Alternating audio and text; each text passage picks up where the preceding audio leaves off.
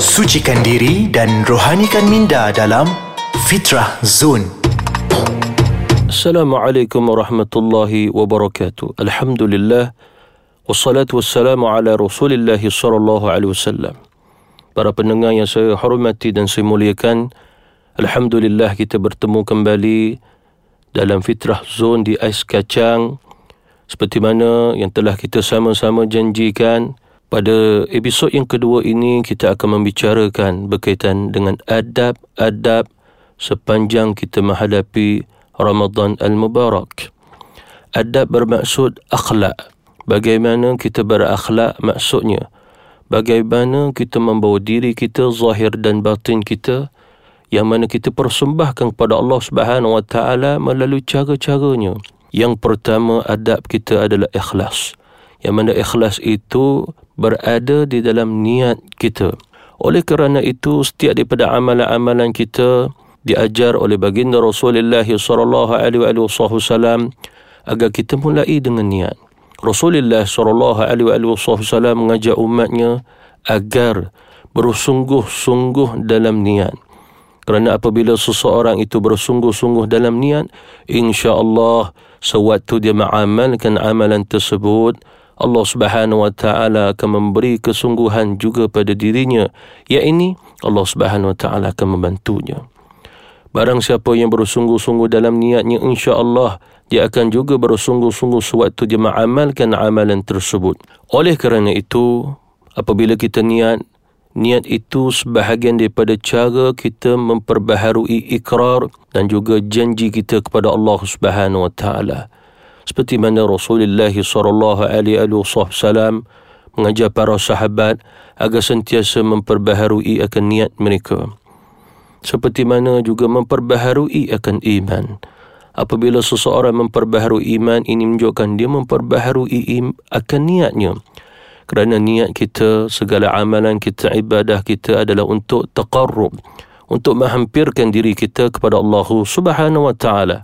Begitu juga dengan niat mengajar erti keyakinan bahawasanya segala ibadah yang kita lakukan hanya semata-mata untuk dan kerana Allah Subhanahu wa taala.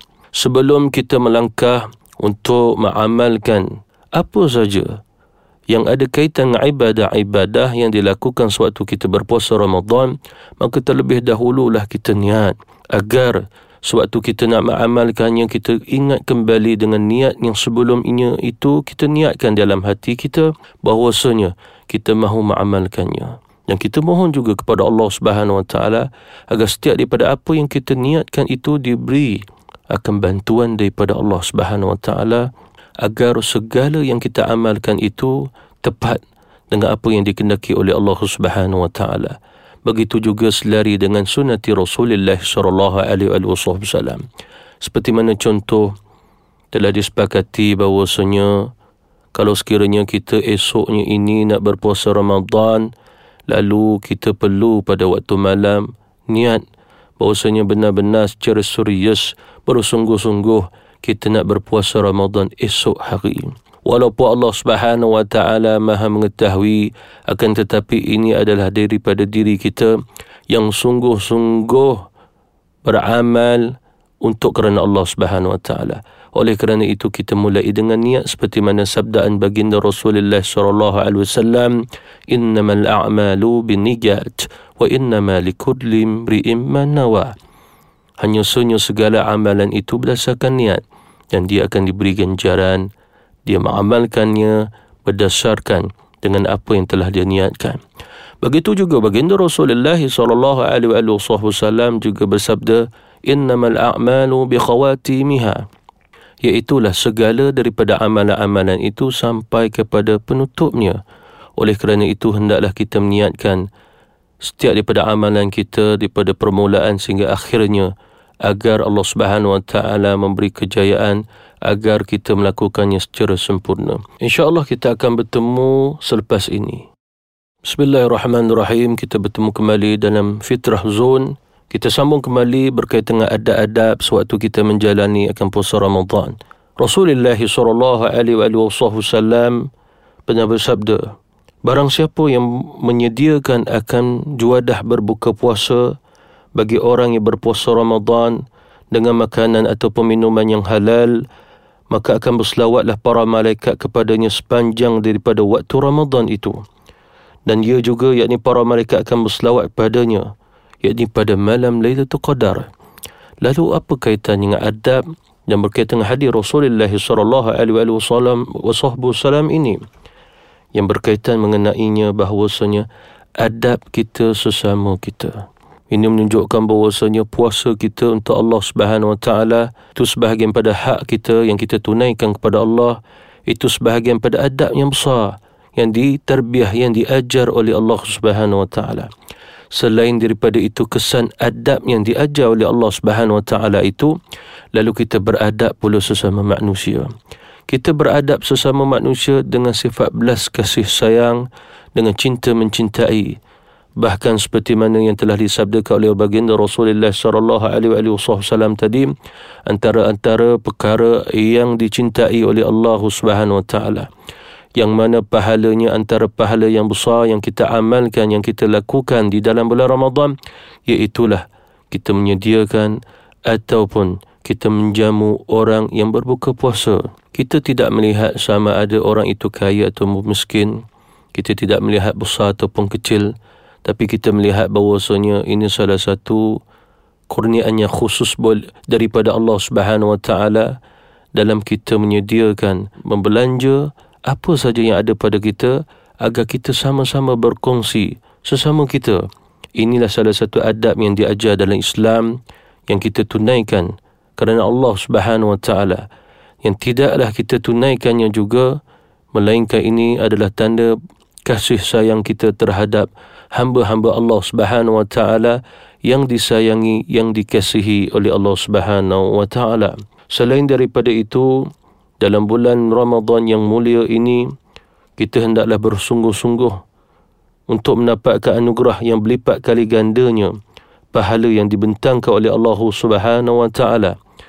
Oleh kerana itu antara adab lagi setelah daripada kita membicarakan adab tentang niat iaitulah kita jangan sama sekali melakukan sesuatu yang boleh mengurangi akan pahala-pahala kita. Seperti mana sebelum ini yang telah saya sebut bahawasanya antara yang menyebabkan dikuatiri Allah tidak melihat akan puasa kita apabila lidah kita bercakap dengan sesuatu yang buruk ataupun yang tidak baik.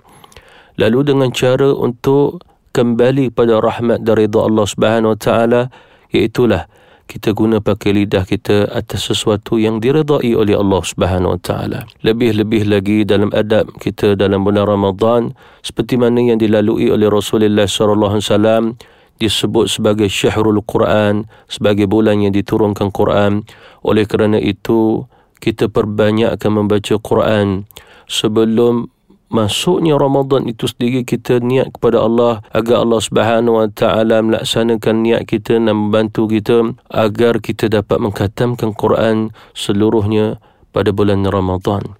Seperti mana yang telah diamalkan oleh baginda Rasulullah sallallahu alaihi wasallam Nabi mengkhatamkan setiap daripada apa yang telah dihafalnya di hadapan malaikat Jibril alaihi salam sewaktu di dalam bulan Ramadan dan yang terakhir sekali sebelum Rasulullah sallallahu alaihi wasallam wafat Nabi sallallahu alaihi wasallam sempat khatam dua kali di dalam bulan Ramadan bersama malaikat Jibril alaihi salatu wasallam ini adalah satu adab yang besar kerana adab kita dengan Quran menyebabkan Allah Subhanahu wa taala itu sendiri menganugerahkan ganjaran yang besar kepada kita. Dengan ganjaran itu menyebabkan kita semakin lagi beradab dengan Allah Subhanahu Wa Taala yang mendidik dan mengajar kita untuk beradab sesama kita. Jadi moga-moga Allah Subhanahu Wa Taala menambah ilmu kepada kita.